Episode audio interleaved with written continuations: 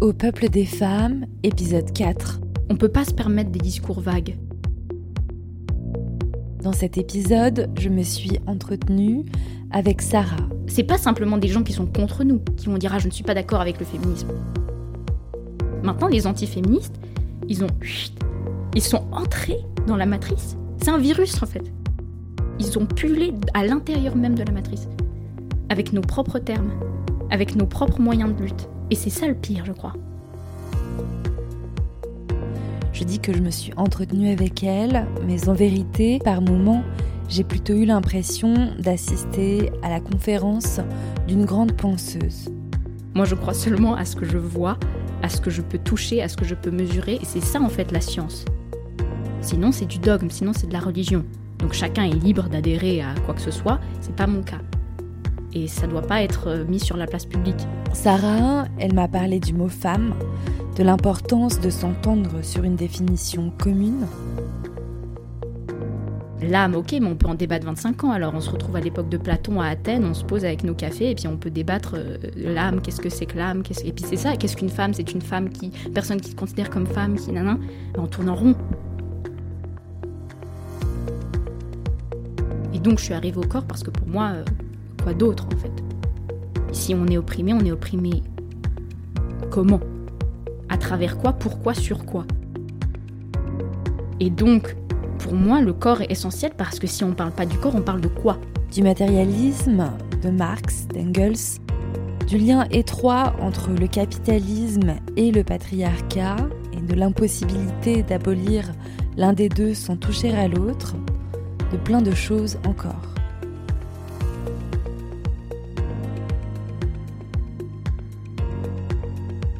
Je m'appelle Sarah, euh, j'ai 20 ans, j'habite, j'habite Paris, je suis étudiante en lettres. J'habite Paris depuis euh, un an. Avant, j'habitais, euh, en Suisse, où j'ai fait pendant 5 ans des études au Conservatoire d'art dramatique de Genève. Et avant, bah, j'ai fait le lycée, l'école, un peu comme tout le monde. Et voilà, bah, je suis. Euh, du coup, je suis féministe radicale et aussi euh, passionnée de littérature et, de théâtre. Voilà, c'est un peu ça, ma personne. ok. Et alors, le féminisme, euh, comment est-ce que c'est arrivé? Ben, Je crois que je suis féministe un peu depuis toujours, parce que ma mère est très féministe. Alors euh, avec ma sœur, on a un peu été élevés dans cette, euh, dans cette ambiance où euh, je me souviens, j'avais peut-être 5 ans que ma mère, elle me disait le combat n'est pas fini, il faut jamais baisser la garde. Donc voilà, on a été élevés un peu dans, cette ambiance. Donc pour moi, j'ai toujours été un peu une révoltée, j'ai toujours été sensible à ça. Et je me souviens particulièrement quand j'avais 8 ans où je regardais un reportage Arte sur sur euh, les. Euh, je, je sais plus, c'était en Afghanistan, je crois. Et je me souviens que j'avais été vraiment choquée par les images euh, que, j'avais vues. Et, là, je me suis dit, en fait, il y a vraiment un problème.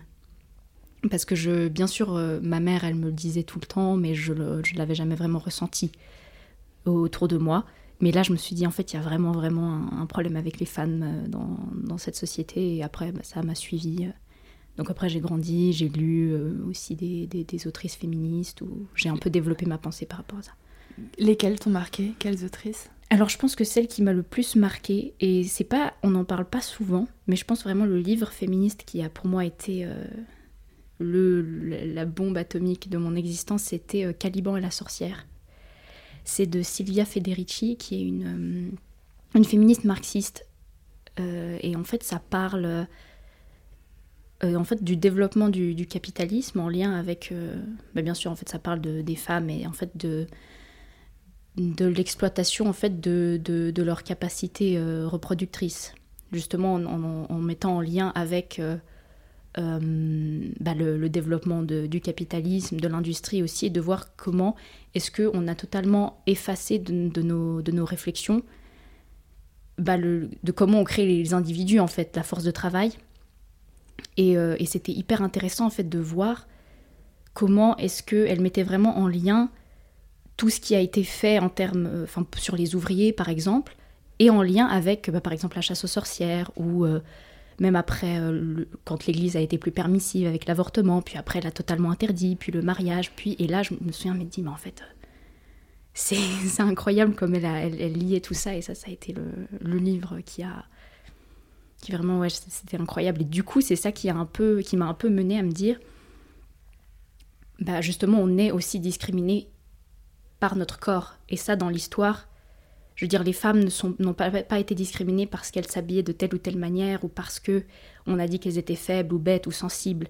C'est aussi parce qu'on a un, un, corps qui nous donne une certaine capacité et que et que c'est aussi et que politiquement ça dit quelque chose d'important en fait. Et, voilà, c'est pour ça que je me suis dit c'est totalement absurde de, retirer le, corps des femmes de notre manière de penser notre notre oppression en fait, parce que le fait qu'on bah, le fait qu'on produise, désolé de parler comme ça, mais, mais voilà, c'est pour enlever tout l'aspect, euh, cette romantisation qu'il y a derrière le fait d'enfanter, mais le fait qu'on produise des enfants, c'est un pouvoir énorme en termes, en termes économiques, en fait. Et moi, je pense, je suis persuadée que le monde est guidé par des intérêts économiques.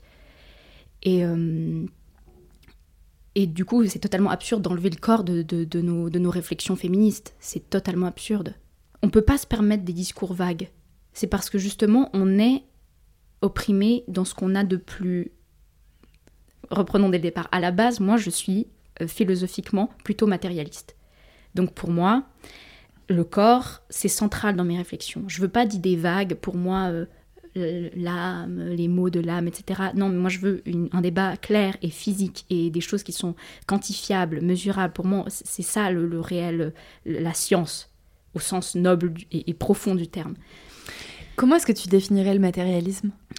Eh bien pour moi, c'est un courant philosophique qui se concentre sur la matière. Ça, c'est, on va dire, le, la définition euh, basique euh, Google. Quoi. Après, il y a plein de courants, évidemment. Mais pour moi, comment je le, je le définis pour moi, c'est que je m'oppose à toute et c'est mal de donner une définition qui, qui, se définit en négatif, mais je vais le faire quand même, mais qui s'oppose à toute pensée qui serait idéaliste, c'est-à-dire qui pense qu'il y a une réalité parallèle à notre réalité physique et tangible, euh, et toute pensée euh,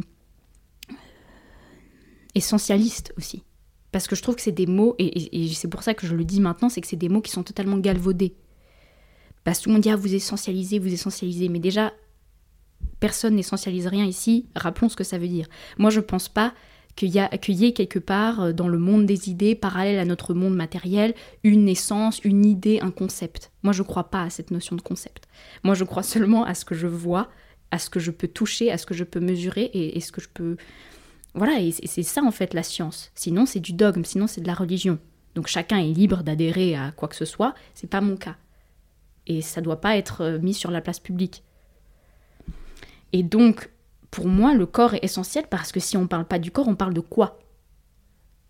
On parle, moi, je, l'âme, ok, mais on peut en débattre 25 ans. Alors, on se retrouve à l'époque de Platon à Athènes, on se pose avec nos cafés et puis on peut débattre euh, l'âme, qu'est-ce que c'est que l'âme, et puis c'est ça, qu'est-ce qu'une femme? C'est une femme qui, personne qui se considère comme femme, qui nanan, on tourne en rond.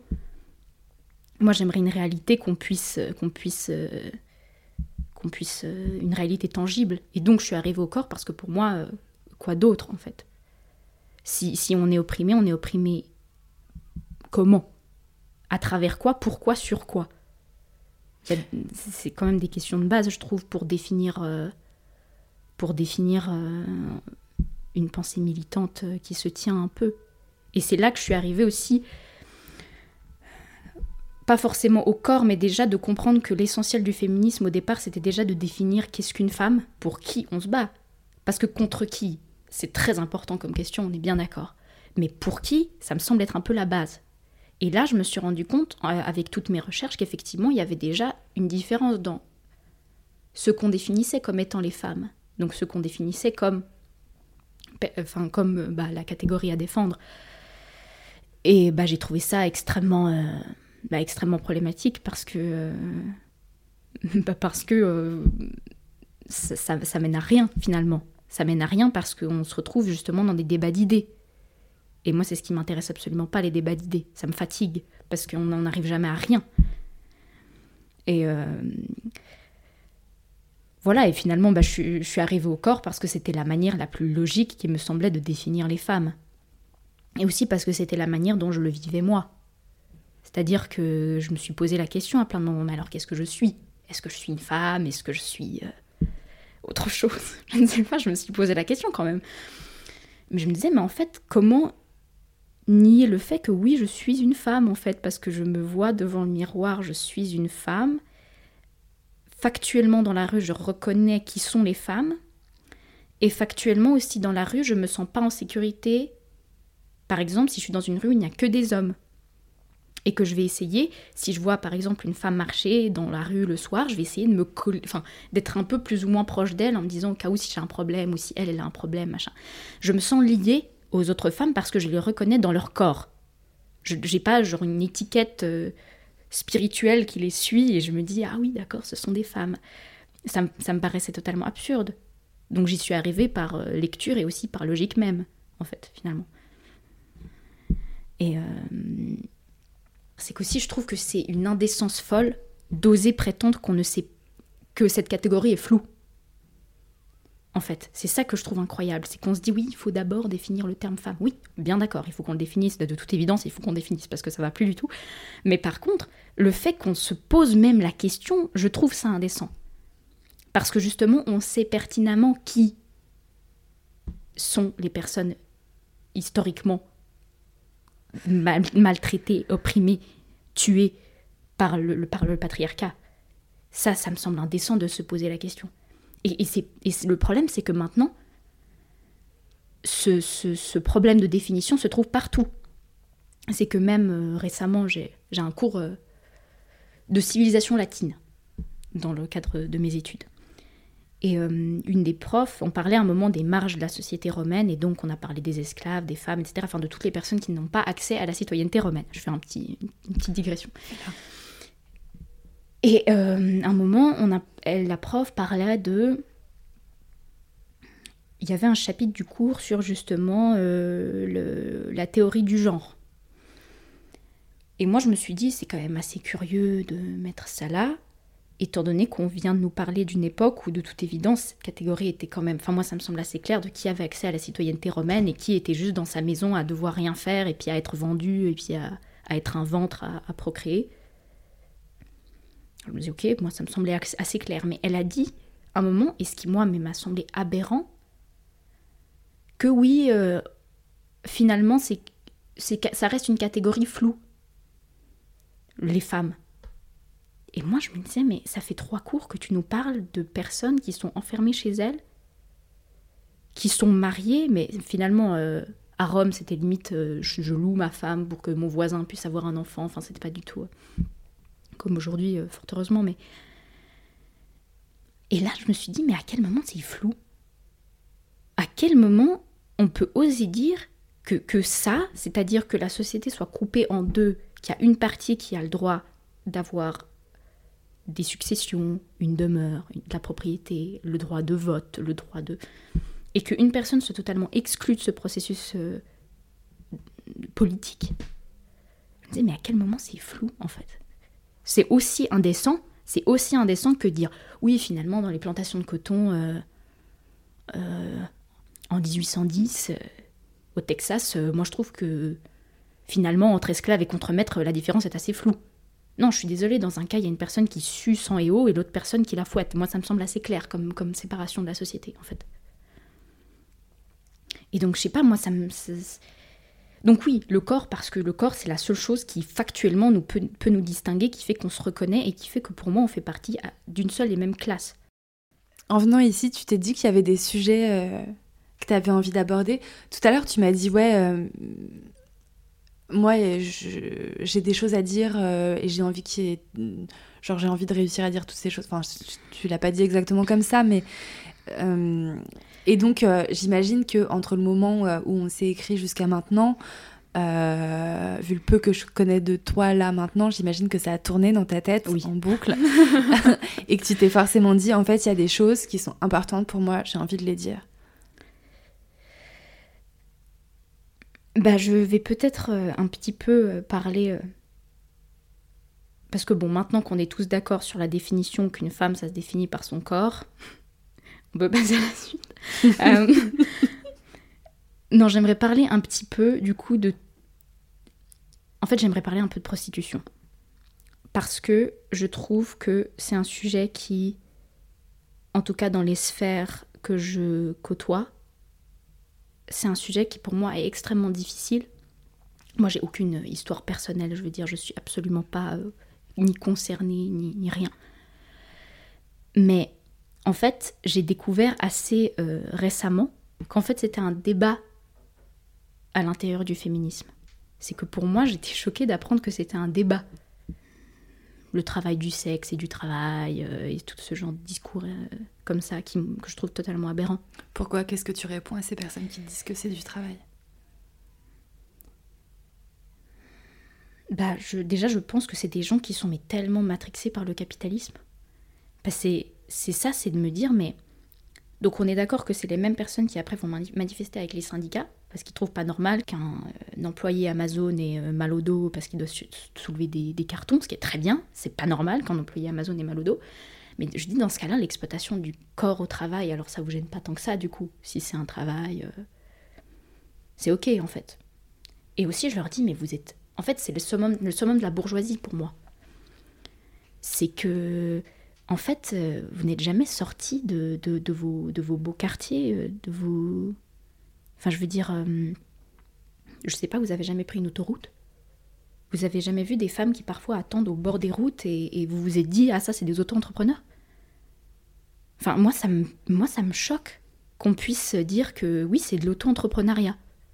Pourquoi est-ce que c'est plus grave une femme dans le cadre euh, de la prostitution Enfin, une femme qui subit la prostitution plutôt qu'un ouvrier de chez Amazon euh, qui a mal au dos? Il y a des personnes qui diraient Moi, je suis contre le travail en règle générale.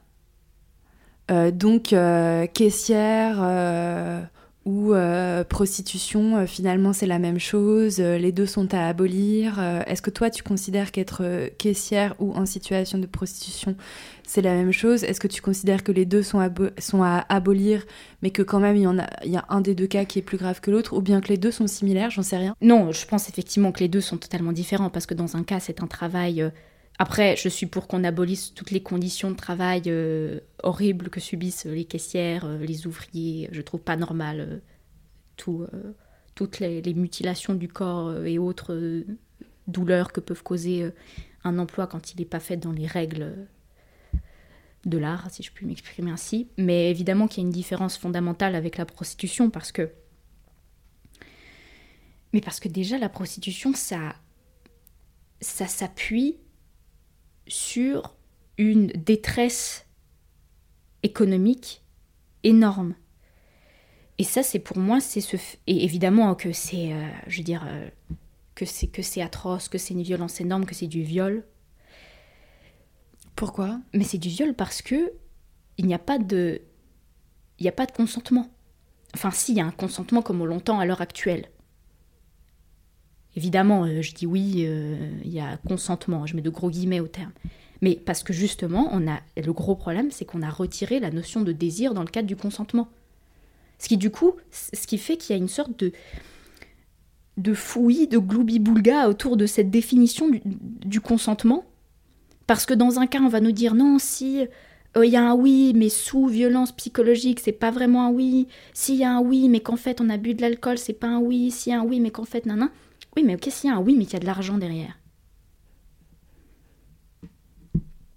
Enfin, il y, a, une contradiction, euh, il me semble, dans, la définition.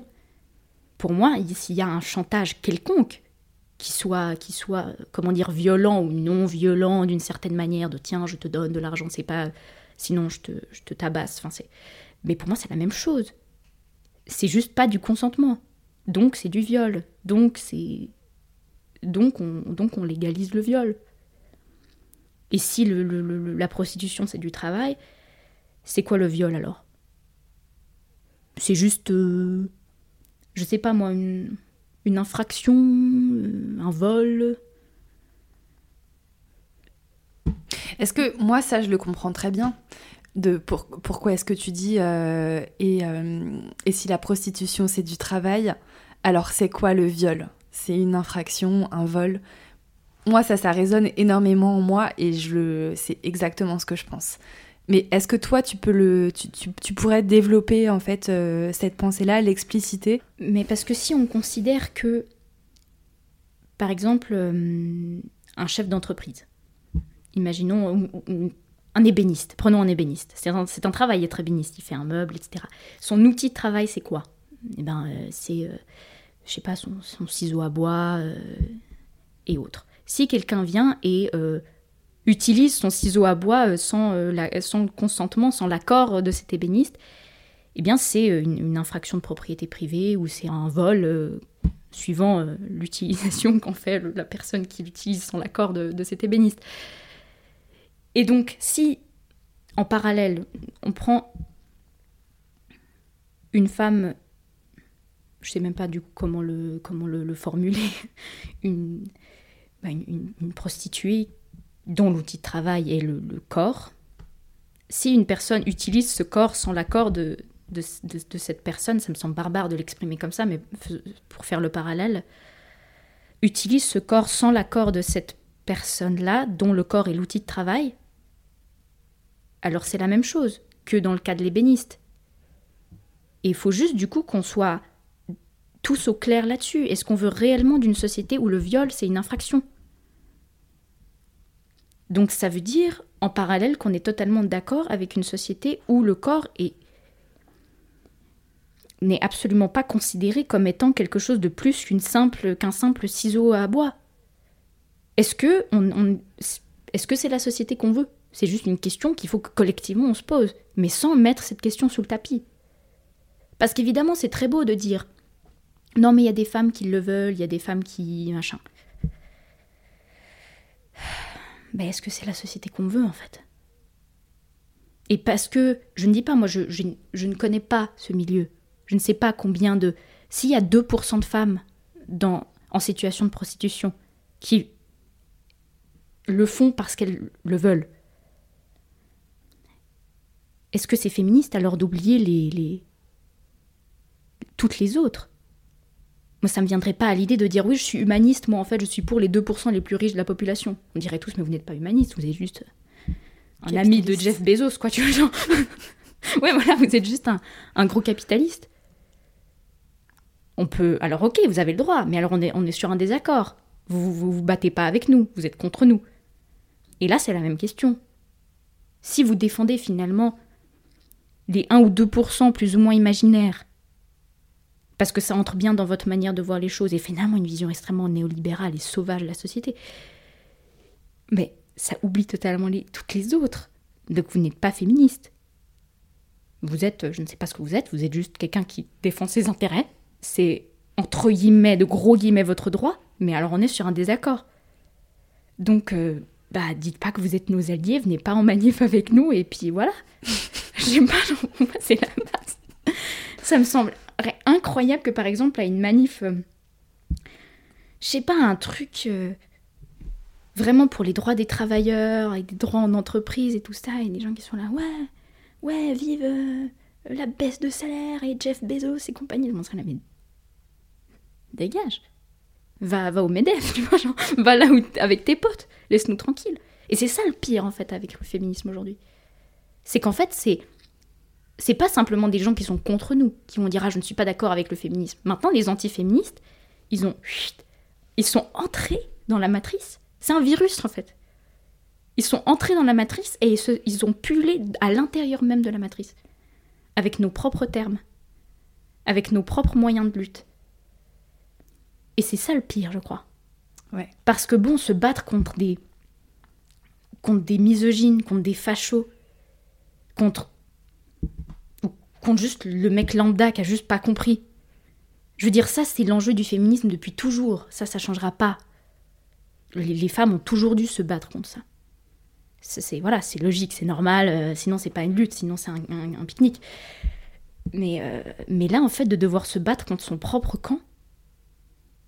Contre des personnes qui disent qu'elles sont dans notre propre camp. Oui, bien sûr. Contre des personnes qui disent qu'elles sont dans notre propre camp. Mais ça reste que Après, ça a l'air d'être une sorte de lutte fratricide. Alors qu'en fait, ça l'est pas. C'est juste, vous n'êtes pas. Vous n'êtes pas féministe.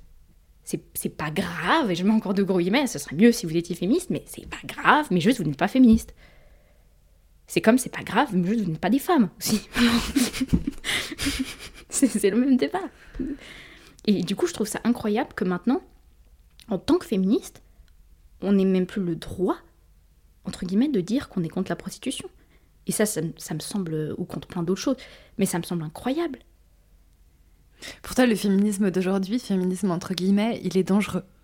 Oui, il est dangereux parce que. Mais parce qu'en fait, ça, ça milite pas pour les droits des femmes. Donc il est totalement dangereux pour, pour les femmes. Et ça a totalement été absorbé par le néolibéralisme, dans le sens où c'est devenu hyper commercial aussi. Euh, c'est. Oui, c'est dangereux. Parce que, aussi, après, en tant, que, en tant que femme, quand on veut juste même exprimer un avis ou, ou, se battre pour nos droits, on peut pas. On peut pas parce que parce qu'on a peur.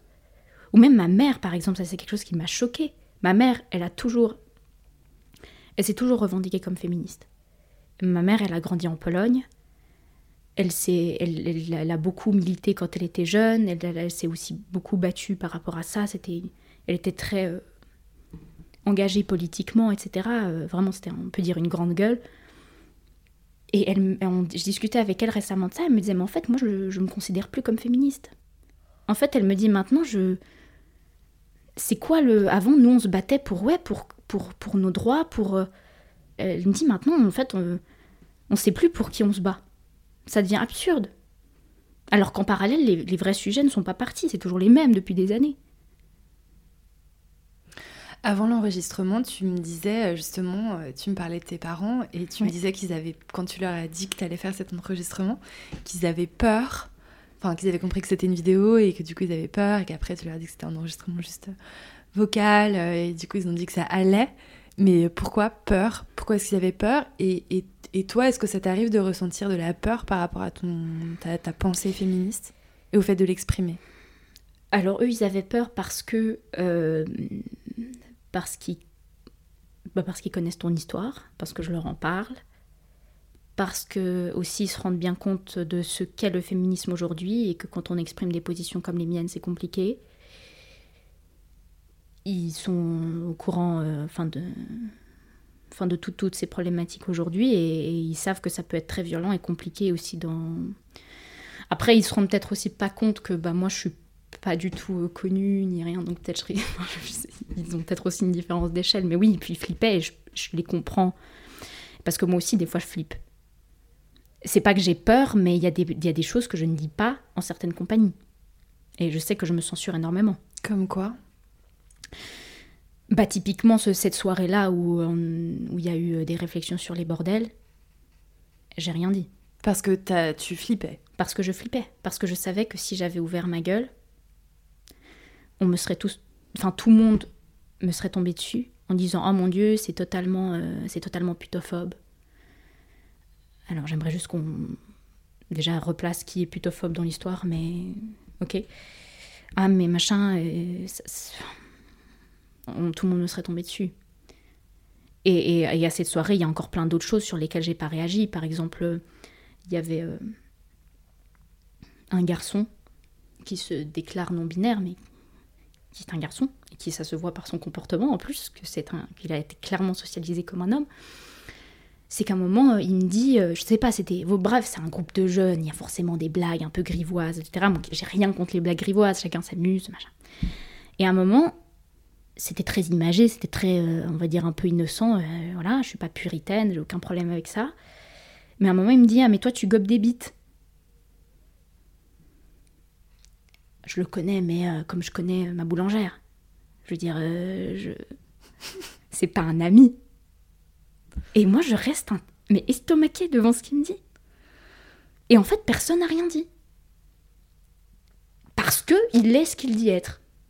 Et que du coup, bah, c'est forcément pas un, un affreux misogyne. Et après, il m'a redit une autre, une autre réflexion de ce genre.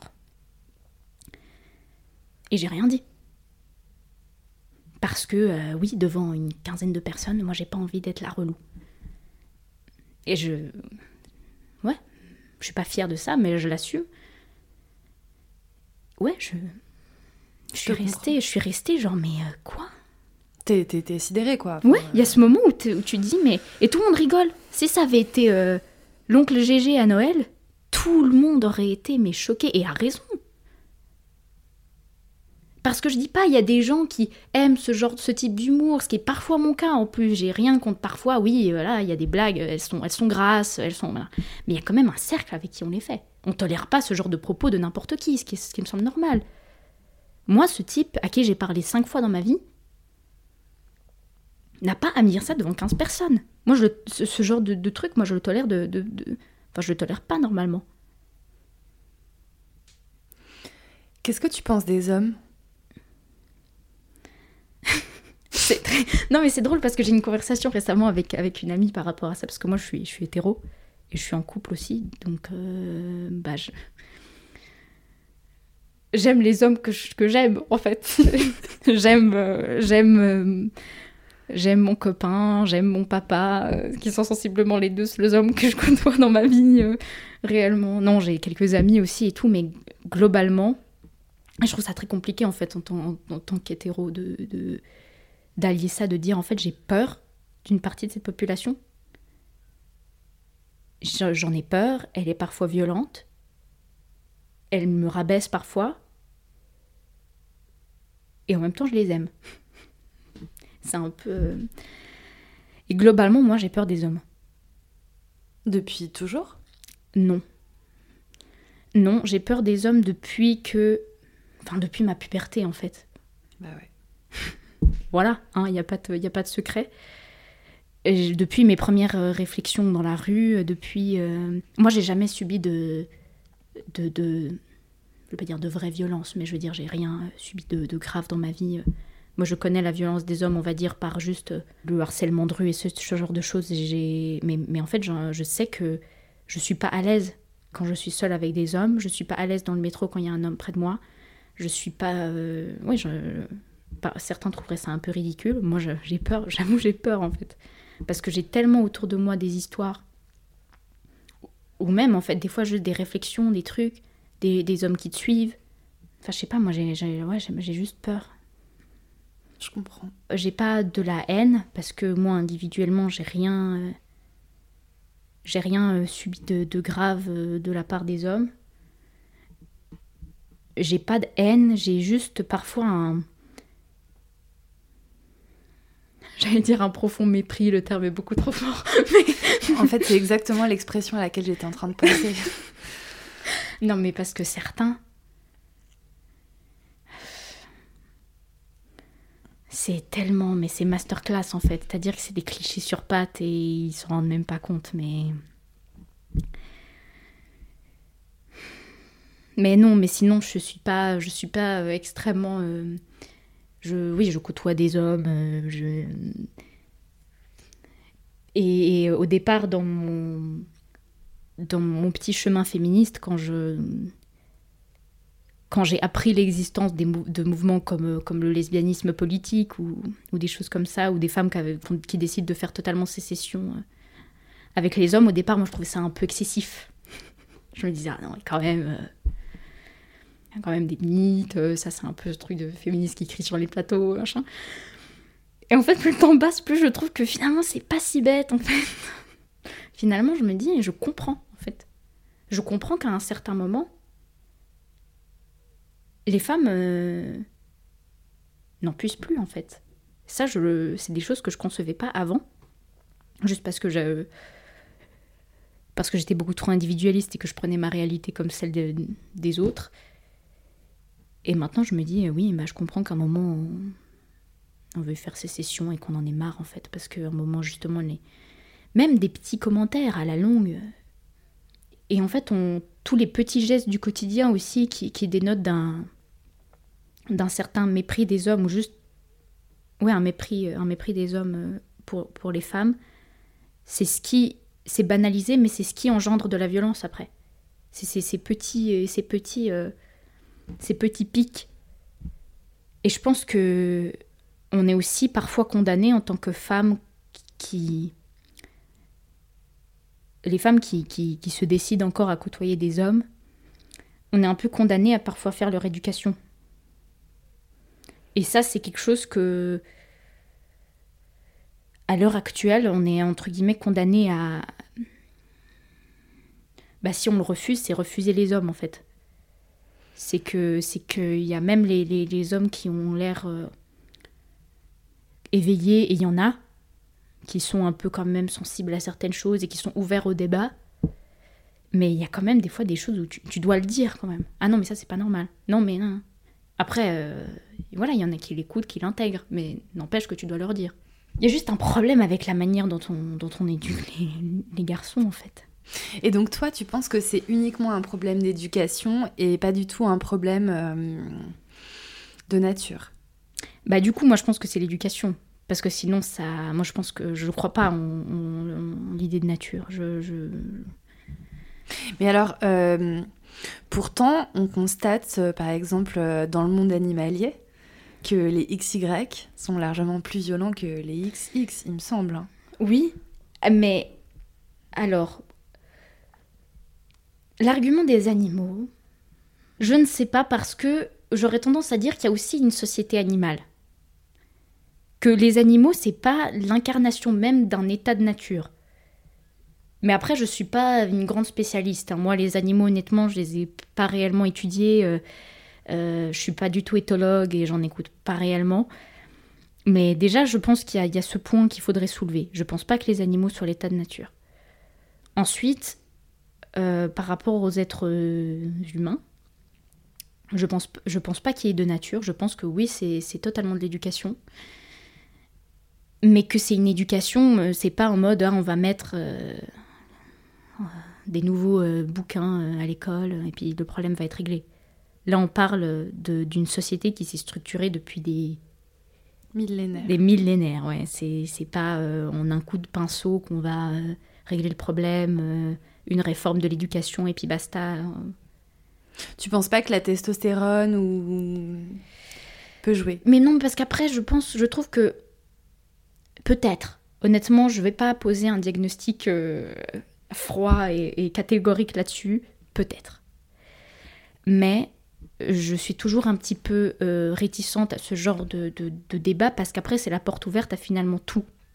Dès qu'on ouvre le débat de la nature, mais alors après si ça se trouve en fait euh, les œstrogènes c'est pareil, hein, ça nous rend complètement hystériques. Enfin après il est où le, elle est où la limite? C'est parce que de dire les hommes sont avec leurs hormones des êtres violents, bah, ça veut dire aussi que nous, alors, par nos hormones, on est des êtres super doux, gentils. Euh, et, non. Enfin, j'ai pas envie de, d'entrer dans ces, dans ces, dans ces débats-là, parce que justement, je pense que un des alliés, un des grands alliés du, du, féminisme, c'est justement son matérialisme, c'est justement de refuser ces, ces, arguments de nature. Parce qu'après, ouais, c'est la porte ouverte à tout.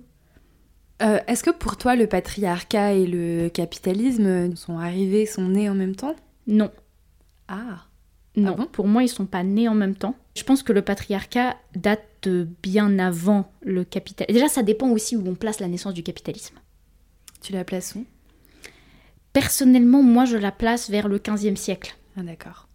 Pas, euh, pas au néolithique? Non.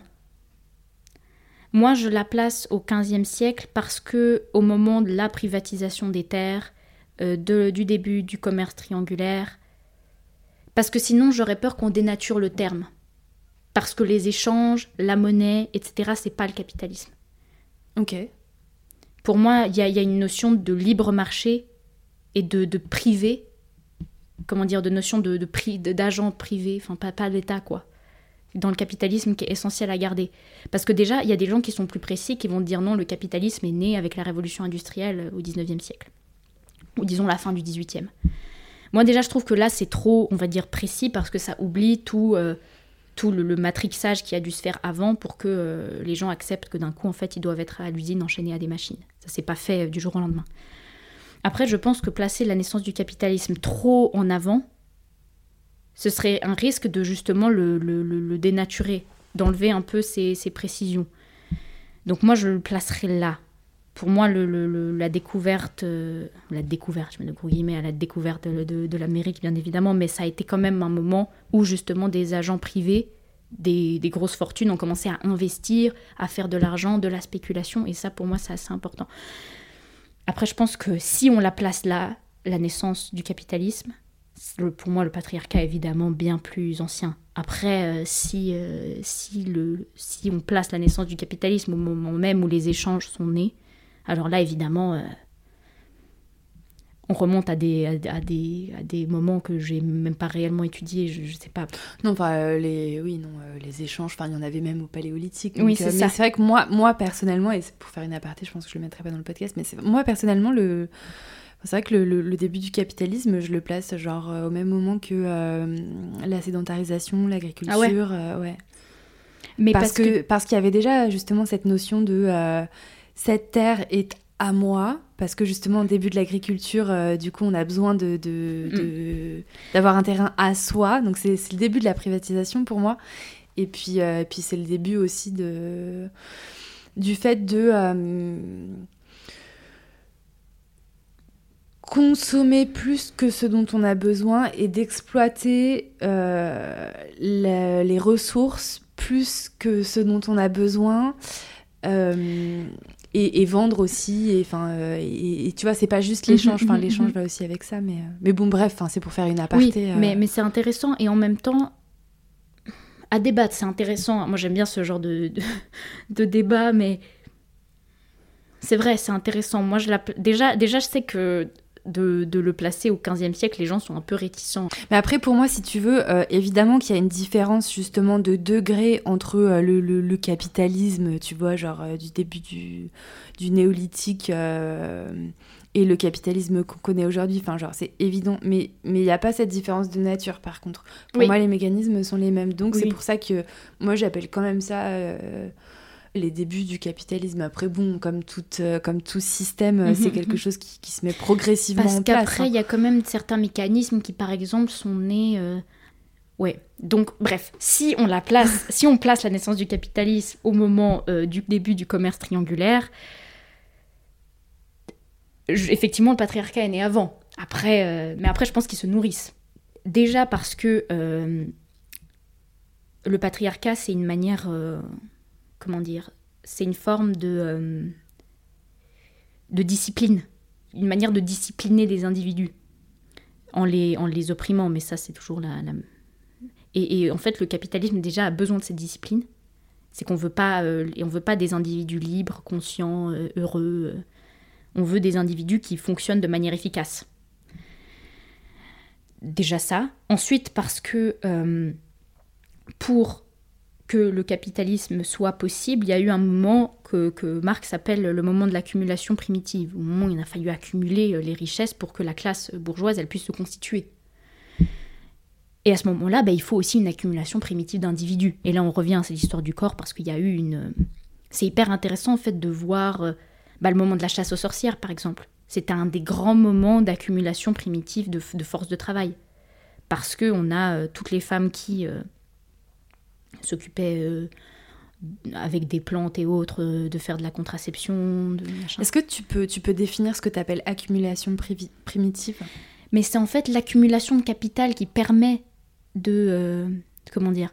C'est l'accumulation qui permet avant de lancer le système, on va dire, d'une entreprise, de machin, il faut avoir un certain capital de base. Comme encore même aujourd'hui à la banque, on peut pas aller à la banque et dire voilà, je vais ouvrir une entreprise. Il faut un capital de base. Et ce capital, il faut le constituer. Donc il faut, à un moment donné, dans l'histoire, accaparer des richesses, s'approprier quelque chose qu'on n'a pas. C'est ça la base euh, de la classe dominante qu'on a même encore aujourd'hui. Hein. C'est euh, les descendants des classes dominantes qu'on a eues il y a bien longtemps qui, à un moment donné, se sont appropriés des choses qui n'étaient pas à eux. Donc désolé, je t'ai interrompu, t'en étais aux, sorcières? Et donc le, moment de la, de la, chasse aux sorcières, c'est un moment où justement les femmes qui avaient un, une un pouvoir quelconque, que ce soit de la contraception ou, des sages-femmes par exemple, ou même des avortements, qui avaient un pouvoir quelconque, on va dire, sur la production d'individus qui était nécessaire à l'accumulation primitive pour créer la force de travail, eh ben elles ont été euh, complètement euh, bah, je sais pas le terme utilisé, massacrées, assassinées. Et en fait, ce grand moment de, de terreur envers les femmes, c'était un moment de, de, de... Comment est-ce qu'on dit disciplination? Ça fait un moment que je cherche le mot pour, euh, pour quand on veut discipliner quelqu'un. Enfin, bref, je vais faire tout pour les Où l'on a discipliné des gens. voilà, bah, c'était un grand moment de discipline des, des femmes, passe par la terreur. Mais ça, ça a toujours été un peu comme ça. On veut terroriser euh, pour, diviser et pour mieux régner. Et pour totalement justement casser la conscience de classe euh, des femmes aussi. Et, euh, voilà, bref, du coup ça, ça, se nourrit parce que le capitalisme a besoin de cette oppression des femmes, que ça, ça lui va bien finalement. Après, plus tard, ça a été aussi un bon moyen aussi de moins payer des femmes. Et ça aussi, au niveau de l'industrie en Angleterre au 19e siècle, c'est incroyable de corréler avec les droits des femmes. D'un coup, elles ont le droit de travailler, parce que l'industrie est légère, c'est plutôt de l'industrie textile. Sauf qu'après, on prend de l'industrie lourde, donc c'est plutôt de la métallurgie, donc il faut des ouvriers plutôt bien nourris. Et il manque des ouvriers, parce que du coup, on les paye tellement mal qu'il n'y en a plus assez, parce qu'ils meurent. Du coup, maintenant, on va interdire le travail des femmes. Et on va... Euh, et on va interdire aussi... Euh, bon, l'avortement était déjà interdit, mais on va pour forcer la production d'individus, par tous les moyens du coup, après, les femmes euh, sont, ne peuvent plus travailler. Donc ça fait quoi? Ça fait qu'il y a une explosion de la prostitution. Mais en fait, finalement, les ouvriers sont bien contents parce que ça leur donne l'impression aussi d'avoir des droits. Donc on peut aussi moins les payer parce que du coup, ils peuvent exploiter des femmes. Enfin, c'est un truc, euh, c'est extrêmement euh, imbriqué. Et après, aujourd'hui, bon, ça c'est peut-être de manière moins profonde, mais je veux dire, tout le nombre de, sociétés qui reposent sur l'oppression des femmes, je veux dire, la société des cosmétiques, l'industrie, euh, l'industrie de la mode, euh, je sais pas, toute la thune que ces gens se font avec la chirurgie esthétique aussi, enfin tout, ça c'est des industries aussi, c'est peut-être de manière un petit peu plus superficielle, mais ça, ça se nourrit aussi de ça. C'est aussi parce que du coup bah, on fait un vélo bleu pour les, pour les garçons, un vélo rose pour les filles, et puis ça fait vendre deux fois plus de vélos parce que du coup la petite fille elle veut pas jouer avec le vélo de son, de son frère parce que... Enfin justement, ces, stéréotypes, ils nourrissent totalement aussi un business énorme. Donc pour toi, si le capitalisme s'effondre, le patriarcat s'effondre, ou si le patriarcat s'effondre, le capitalisme s'effondre? Je pense que si on détruit le capitalisme, le patriarcat sera bien affaibli, mais il sera toujours là. Par contre, je pense qu'on ne peut pas détruire le patriarcat sans détruire le capitalisme c'est qu'il est plus ancien, il est plus profond, le patriarcat. Donc, on est obligé de passer par le capitalisme pour l'atteindre lui, mais ce qui fait que le capitalisme seul ne, suffit pas. Mais puis euh, on voit bien, bon si on considère ça comme étant une société non capitaliste, mais ce qu'on a connu de socialisme réel avec l'URSS par exemple, ça a été, moi je quand même je, je le reconnais, ça a été un moment de, quand même, euh, en tout cas en Allemagne de l'Est, c'était quand même un peu plus tard, les droits des femmes ont été plus développés, enfin se sont développés plus rapidement en Allemagne de l'Est qu'en Allemagne de l'Ouest, faut quand même le reconnaître. Après, euh, il y a eu les mêmes manipulations au niveau des droits des femmes en URSS qu'ailleurs, euh, je veux dire, ça n'a pas été... Après, je mets aussi de gros guillemets à cet exemple parce que est-ce qu'on peut considérer réellement que l'URSS a été un exemple de société non capitaliste? C'était plutôt une sorte d'oligarchie capitaliste aussi finalement. Donc mais les deux sont forcément, oui, les deux sont totalement liés aussi parce que les travailleurs les plus, les plus exploités par le capitalisme sont des travailleuses. Donc ça aussi, c'est essentiel de le rappeler. Et c'est essentiel de se le rappeler en tant que féministe aussi. Parce que euh, le fait que le féminisme aujourd'hui, ça devienne un peu mainstream, il y a des choses qui, moi, ça me paraît aberrant.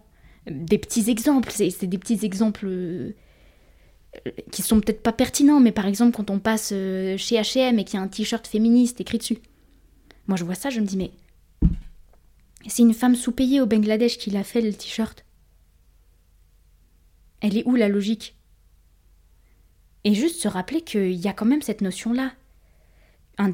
Parce que je pense qu'une des oppressions que subissent les femmes et qui sont une des, comment dire, une des racines de bien des mots, c'est la précarité. Que beaucoup, par exemple, de, bah, la, prostitution aussi, beaucoup de femmes tombent dans la prostitution parce qu'elles sont en situation de, de, précarité. Aussi parce que parfois les femmes ont tendance à rester avec un conjoint violent si elles n'ont pas le choix de partir. Et parce qu'aussi il n'y a pas assez d'argent, d'argent public mis dans euh, la, protection euh, des femmes, il n'y a pas assez de foyers, il n'y a pas assez de, de mesures qui sont prises par rapport à ça. Euh, et, là, il y a un enjeu justement aussi capitaliste, parce qu'il faut de l'argent public, il faut aussi euh, augmenter les salaires, il faut aussi, pour moi, je trouve ça important, donner un salaire aux femmes qui élèvent leurs enfants. Parce que qu'on soit d'accord ou pas d'accord, qu'on trouve que ce soit, euh, comment dire, moi, il y a un certain temps, je me disais, mais c'est quoi ces femmes qui veulent rester chez elles, élever leurs enfants, c'est tellement... c'est tellement conservateur, oh là là. Ne jugeons pas. Je veux dire, moi maintenant, je, je, je juge pas il y a un fait, il y a des femmes qui décident de rester chez elles pour élever leurs enfants. On peut essayer de le questionner, faire en sorte que les femmes puissent avoir conscience qu'elles ont accès à une carrière, qu'elles sont capables de tout, qu'elles ne sont pas faites pour élever des enfants.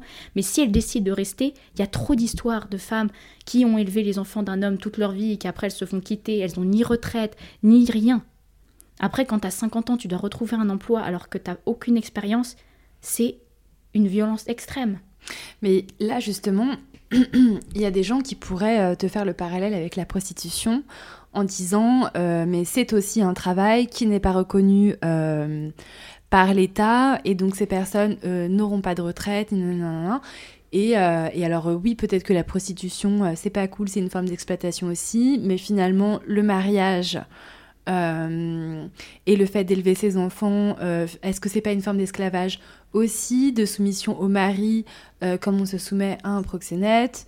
Non, tu connais la suite. Bah, c'est très. Et donc, toi, tu, ce que tu dis, c'est maintenant, je ne juge pas. Et je dis pas du tout que tu juges les femmes en situation de prostitution. Je, je sais bien que ta posture, c'est pas ça. Et enfin, de toute façon, on, pense la même chose. Mais, mais c'est vrai que c'est intéressant parce que j'avais jamais. Euh, mais c'est vrai que c'est plus ou moins. Mais c'est Engels qui dit. Euh, mais moi, je pense. Je te pose cette question, mais je pense pas forcément.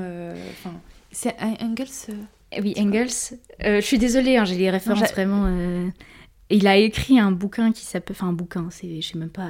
Moi, je l'ai lu sur internet, donc je sais même pas en réalité l'épaisseur du truc, mais c'est pas un truc exceptionnel. C'est Origine de la famille, de la propriété privée et de l'État. Bref, il dit que dans son, dans son livre, il dit justement, c'est un peu choc, hein, en plus pour l'époque, il faut se rappeler, c'est 19e siècle, hein, le gars, il était quand même un peu en avance sur son temps, il dit le mariage c'est un contrat de prostitution.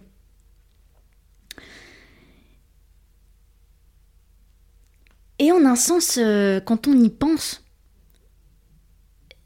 bah, en tout cas, à son époque, euh, clairement, c'était le cas. Clairement, c'était le cas. Euh, du coup, on peut faire un parallèle avec, avec, ça. les mères au foyer, du coup, c'est une forme de, de, prostitution, mais. Parce que lui, il dit que le mariage, c'est arrivé à un moment où, en fait, pour la propriété privée, pour le transmettre la propriété privée, c'était essentiel d'avoir, euh, de se marier, parce que c'était essentiel de pouvoir reconnaître son héritier, pour pas passer euh, sa propriété privée à n'importe qui. Donc c'était essentiel finalement de, euh, bah, d'avoir une femme à soi dont on était sûr qu'elle allait pas avoir de rapport avec quelqu'un d'autre, pour quand même, ce serait scandaleux de transmettre sa baraque aux filles du voisin.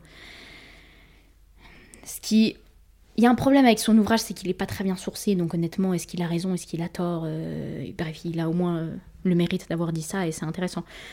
Mais euh, est-ce que c'est vrai Je sais pas. Est-ce que c'est vraiment né à ce moment-là le mariage Est-ce que c'est vraiment né pour ça? Mais bref, c'est clair qu'on peut faire le parallèle avec le mariage et la prostitution. Il a déjà été fait, il est pertinent, il est intéressant, mais il est aussi douloureux parce que c'est aussi remettre en question beaucoup de choses, parce que effectivement euh, le mariage ça a l'air d'être beau, tout rose, la petite robe, euh, euh, les, alliances, bisous bisous, et, aujourd'hui ça a l'air beau, ce qui est, un peu contre-intuitif quand on le compare à, la prostitution qui est quand même violent. Donc oui, le parallèle est là, mais je sais pas en fait, parce que pour moi c'est quand même différent là comme ça, ça me paraît pas tout à fait pareil. Et que pour moi, c'est quand même important du coup de... En fait, le parallèle est peut-être bon. Parce que c'est finalement, avec la prostitution, c'est les abolitionnistes qui ont donné le plus de droits aux, femmes en situation de prostitution. qui les ont finalement le plus protégées en leur donnant, j'allais dire le plus de possibilités, c'est pas encore tout à fait le cas, euh, mais de, de pouvoir sortir de cette situation. Ce qui prouve que vouloir abolir une chose, c'est pas l'interdire net, frais de sec comme ça, paf. Bien sûr. Ça n'aurait aucun sens. C'est comme avec, avec euh, la drogue. Je veux dire, il y a des campagnes de, sensibilisation qui doivent être faites bien avant. Et je pense que pour les, femmes aux, mères au foyer, c'est aussi un peu le cas. Je pense que c'est essentiel de faire bien, une, pas une campagne de sensibilisation, hein, euh, mais de rappeler aux femmes et du coup aux filles bien avant qu'elles ont la possibilité de faire autre chose, qu'elles ne sont pas réduites à ça,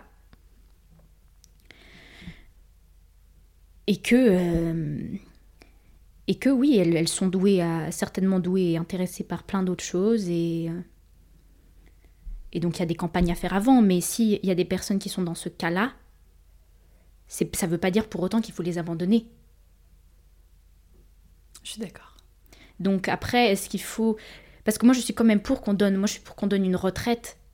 Parce que je trouve pas ça normal, en fait, qu'il y ait des femmes qui... Euh, qui ont élevé euh, leurs enfants toute leur vie, en plus pour la, pour la, la société. On est bien d'accord quand même, on a besoin de, de, de, gens. En fait, on a besoin de gens pour euh, une cité. Aujourd'hui, on peut le remettre en question.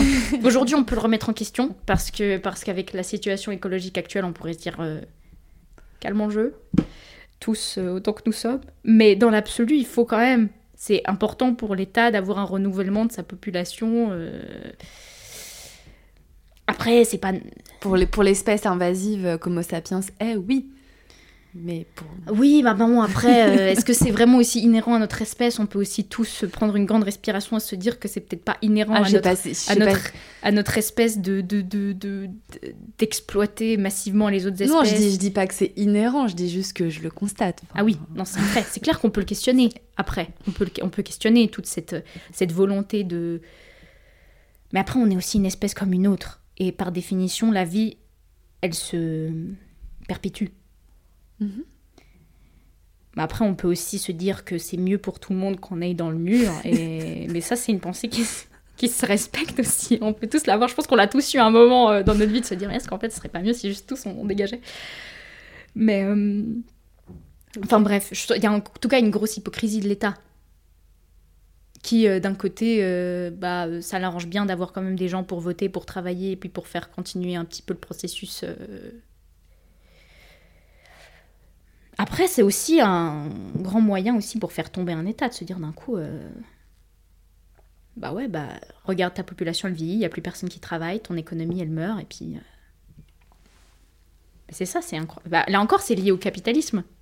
C'est totalement lié à ça. Si d'un coup, en fait, on décide qu'en fait, moi, on en a marre, et que paf, euh, grève du sexe généralisée, ben on peut faire tomber, on peut faire tomber l'économie mondiale. ça prend du temps mais ce serait possible. C'est un moyen, un levier euh, énorme. Je sais plus de quoi on était parti, mais. Euh, le patriarcat, capitalisme. Mais il y a un truc que je voulais dire aussi, parce que j'ai une conversation récemment avec un ami, on parlait euh, du mouvement des suffragettes, qui est honnêtement pas un mouvement que je connais très bien. Mais il me disait à un moment, oui, mais ça reste un mouvement de bourgeoise. Et j'aimerais juste revenir sur ce truc. Parce que, de la notion de bourgeoise. Parce que tout le monde n'arrête pas de dire Ah, c'est une bourgeoise, non, non, l'argument de la bourgeoise. C'est un peu le truc qui est utilisé pour décrédibiliser tout. Alors déjà oui, enfin non, les suffragettes étaient, enfin oui, il y, a déjà plein, plein, de classes différentes. Déjà c'est faux. Mais développe sur la bourgeoise, ouais. Oui, donc je développais sur la figure de la bourgeoise. C'est que c'est un peu l'argument typique de ah non, on décrédibilise tout en disant c'est la bourgeoise. Et moi qui résonne en termes de classe, pour moi, dans la classe des femmes, la bourgeoisie n'existe pas. En tout cas historiquement. Maintenant, ça commence un peu à, changer. Peut-être que ça existe, disons, ça peut exister. C'est pour ça qu'il faut faire attention aux féministes libérales. Mais la bourgeoise, c'est quelque chose qui n'existe pas. C'est qu'en fait, les femmes, peu importe leur classe, quand elles étaient mariées à un homme, elles ne prenaient pas réellement la classe de ce dernier. C'est qu'une femme qui est mariée à un bourgeois, elle est totalement exclue de son processus de possession. Rien ne lui appartient. Donc, euh, je vois pas du tout en quoi c'est une bourgeoise, en fait. Donc, toute femmes de toute classe restent opprimées. Ça, n'existe pas. La, bourgeoise, c'est un, mythe. Et, je, sais pas, je trouvais juste ça pertinent de le rappeler parce que c'est un peu le truc de. Et c'est aussi pour. Et ce qui est en une chose, c'est bien que la bourgeoise n'existe pas. Parce que. Bah moi, je suis pas pour en fait que, que les bourgeois ou bourgeoises existent. Pour moi, c'est pas normal de se construire en, en voulant exploiter les autres. Et c'est pour ça que je trouve ça dangereux que les seules revendications féministes, par exemple, ce soit de vouloir euh, ou de glorifier, par exemple, ah, les regardez femmes patrons, femmes qui gagnent tant, femmes qui fait ci, femmes qui fait ça.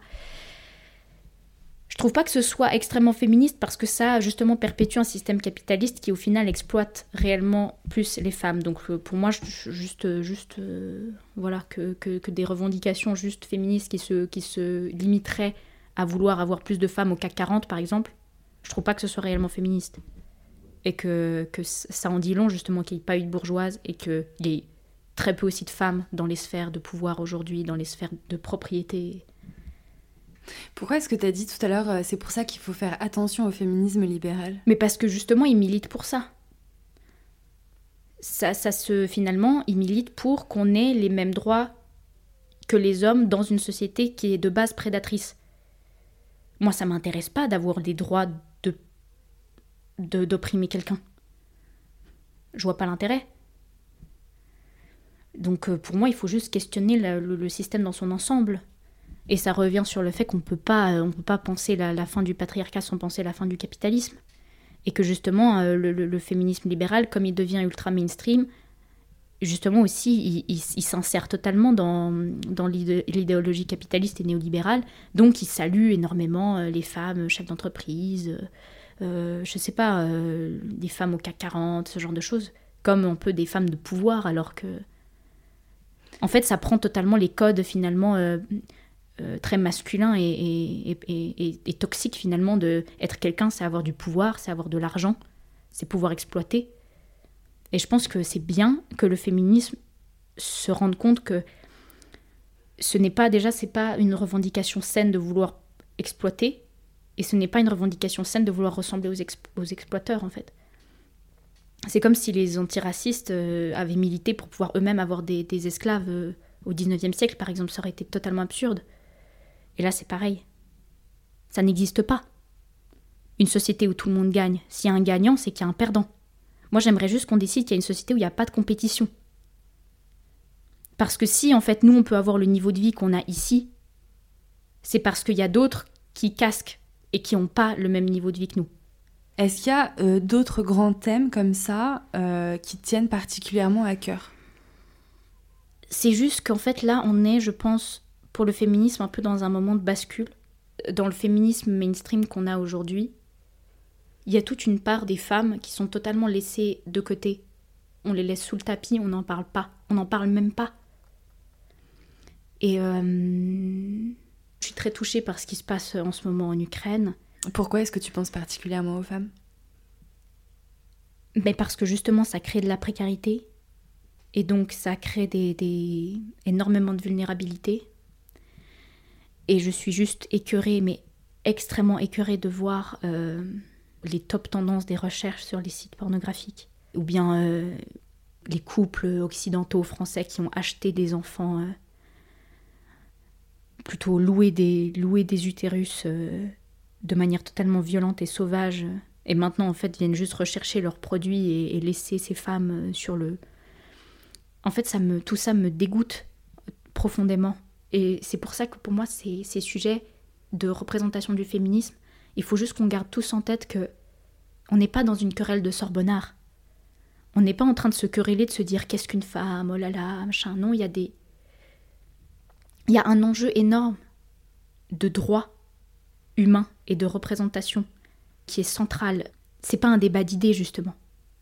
Et de, voir justement qu'il y a toutes ces femmes qui, sont vulnérables, qui risquent d'être exploitées, qui le sont déjà en ce moment certainement, ou qui sont exploitées par des bourgeois occidentaux, etc. Il est là l'enjeu. Il faut qu'on s'en souvienne tous en fait. Que c'est pas une querelle sur Instagram, c'est pas la course à l'oppression, c'est pas pour avoir l'air stylé, c'est pas c'est pas ça en fait l'enjeu du féminisme. Voilà, il faut qu'on garde ça à l'esprit et je suis vraiment de tout cœur avec euh, avec le, avec les Ukrainiens et en particulier avec les Ukrainiennes qui voilà, juste ça me brise le cœur et je suis tout cœur avec elles.